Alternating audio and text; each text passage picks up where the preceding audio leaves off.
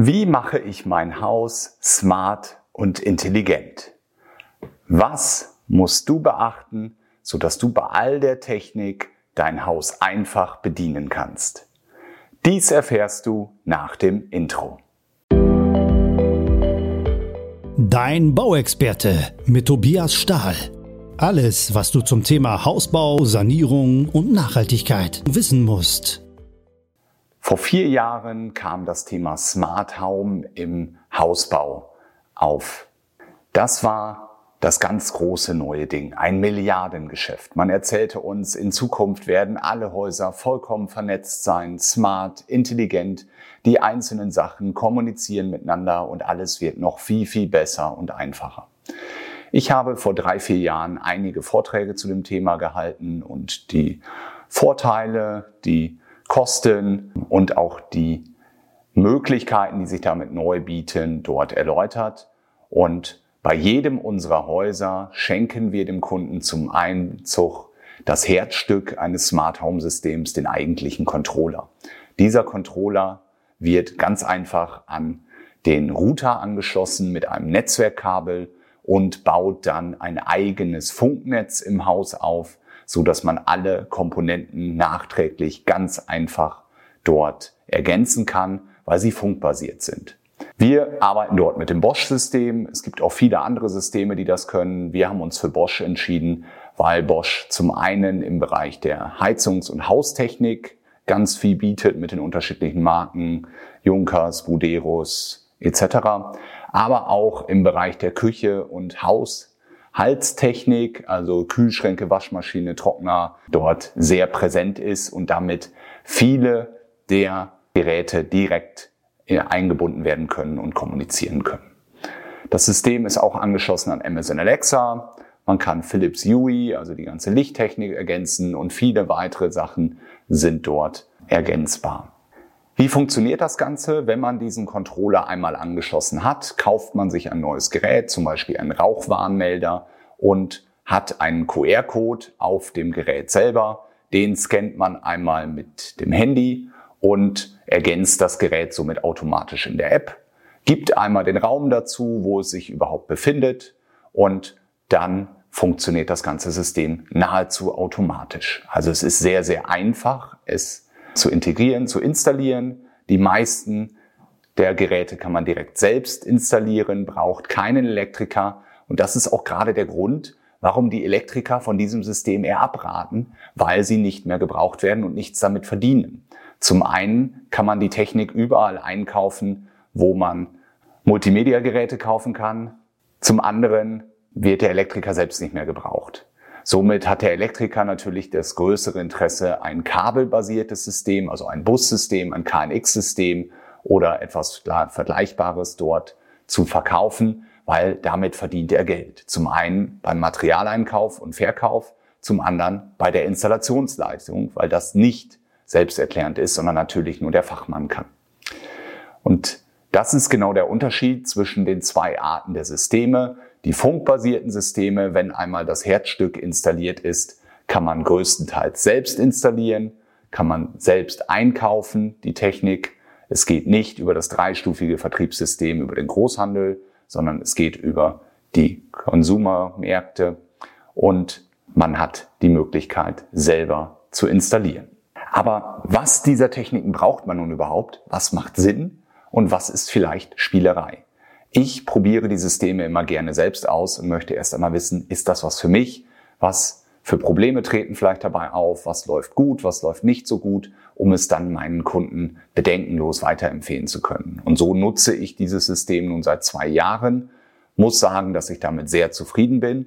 Muss aber auch sagen, dass ich selber sehr, sehr wenig nutze und nun nicht sagen kann, dass das unbedingt jeder benötigt, sondern jeder einfach für sich überlegen sollte, und da ist es ganz wichtig, das vor Baubeginn zu machen.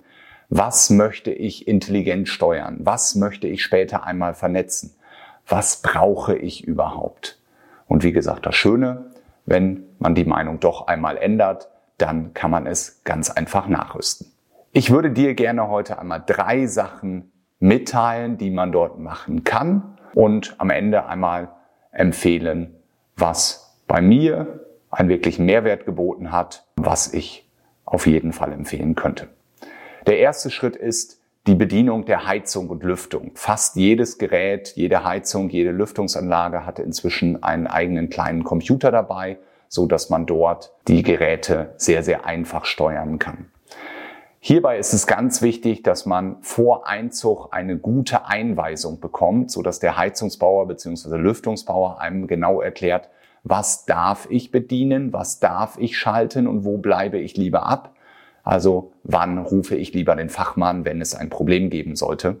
Und das ist halt bei der Heizung eigentlich nur der Sommer- und Winterbetrieb, den man teilweise noch manuell einstellen kann. In den meisten Fällen funktioniert das automatisch. Und das Zweite ist, dass man zwischen einem besonderen Eco-Modus, also einem noch stärkeren Energiesparmodus und einem Komfortmodus in der Warmwasserbereitung hin und her schalten kann. Mehr sollte man bei der Heizung eigentlich nicht machen und wenn irgendwo eine Störung auftritt, bitte den Fachmann rufen.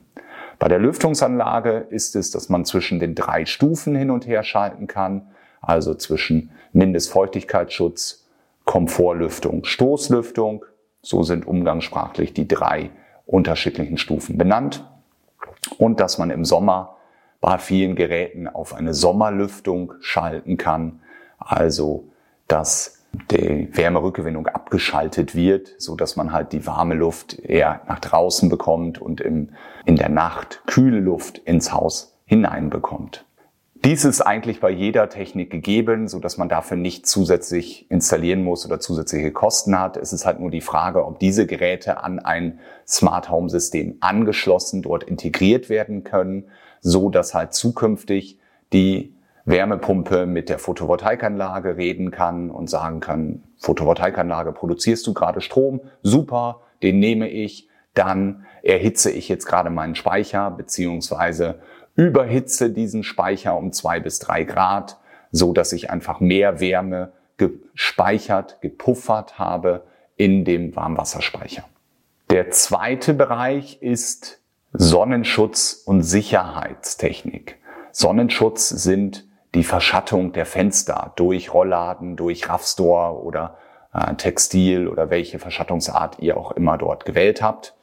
Hier erhoffe ich mir schon in Zukunft einiges an intelligenter Vernetzung. Wenn das ganze System smart ist, kann ich halt per Handy-App meine Rollladen rauf und runter schalten, aber auch kann gewisse Automatismen einprogrammieren, also dass das Ganze sich zum Beispiel morgens bei Sonnenaufgang hochfährt und eine Stunde nach Sonnenuntergang runterfährt. Hier sollte man natürlich immer schauen, dass man das an die eigenen Schlafzeiten anpasst.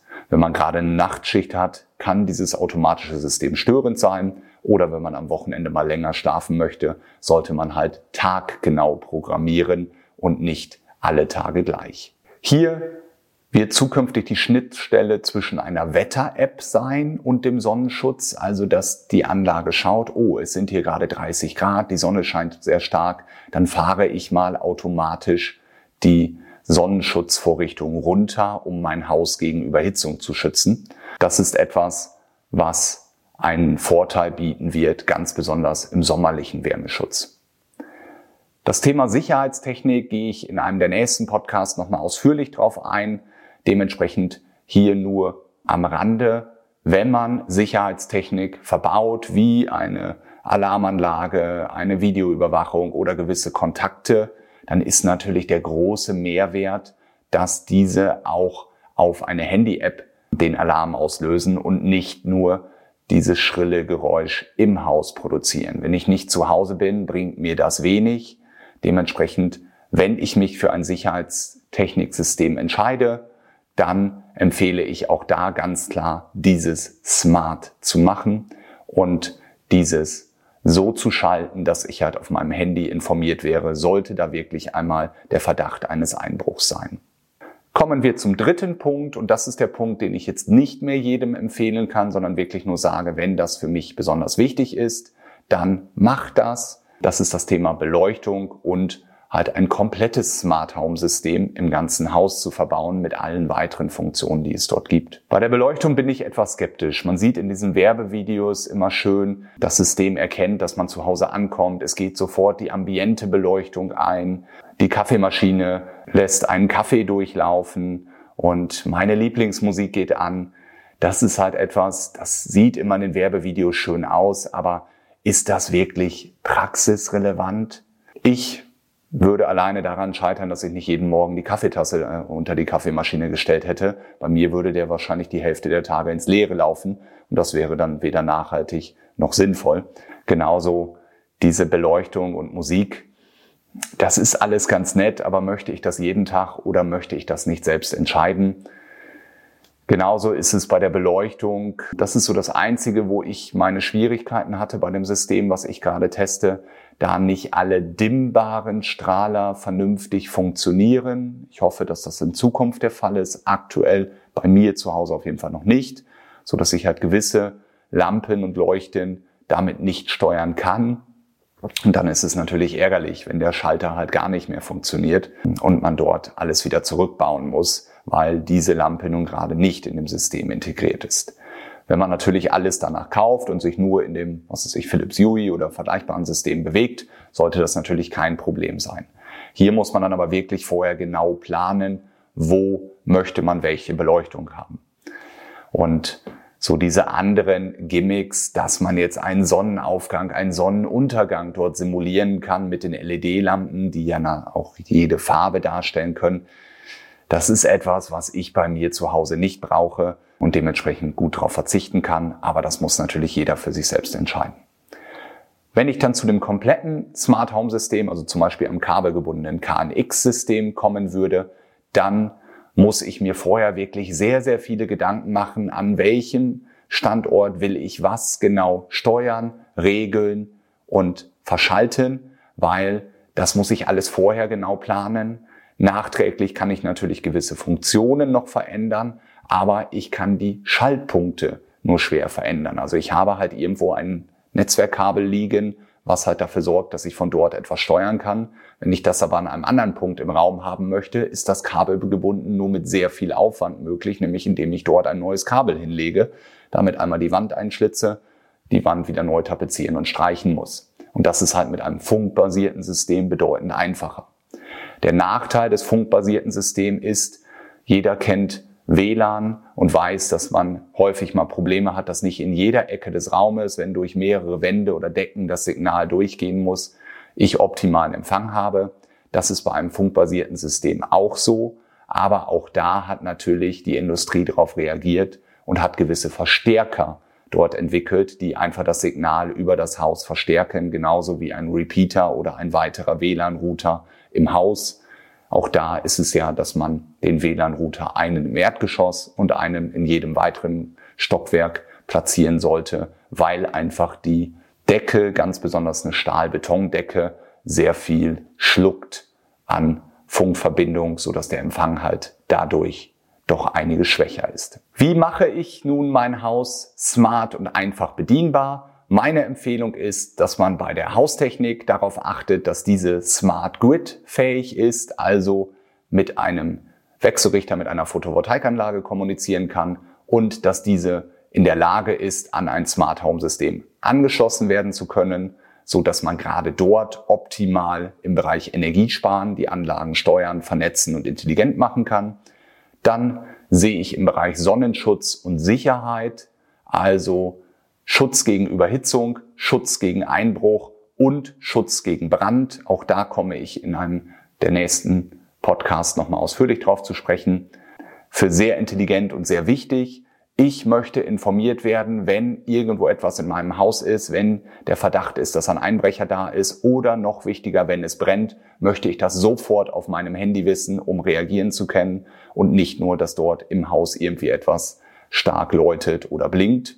Die letzte Stufe, die Beleuchtung und das ganze Haus anzuschließen, das sollte jeder sich überlegen, ob er das wirklich möchte. Und da ist es ganz wichtig, wenn man das möchte, dass man halt vorher ausführlich sich beraten lässt, ausführlich darüber spricht und das genau plant. Somit ist mein Fazit, Bei all der Technik sollte das Haus einfach und leicht bedienbar sein. Es ist ganz wichtig, dass eine ausführliche Beratung vor Baubeginn und eine gute Planung stattfindet und dass nach Fertigstellung alle verbauten Techniken ausführlich erläutert werden, so dass man genau weiß, wie bediene ich die und wie muss ich diese üblicherweise jährlich warten. Dein Bauexperte mit Tobias Stahl. Alles, was du zum Thema Hausbau, Sanierung und Nachhaltigkeit wissen musst.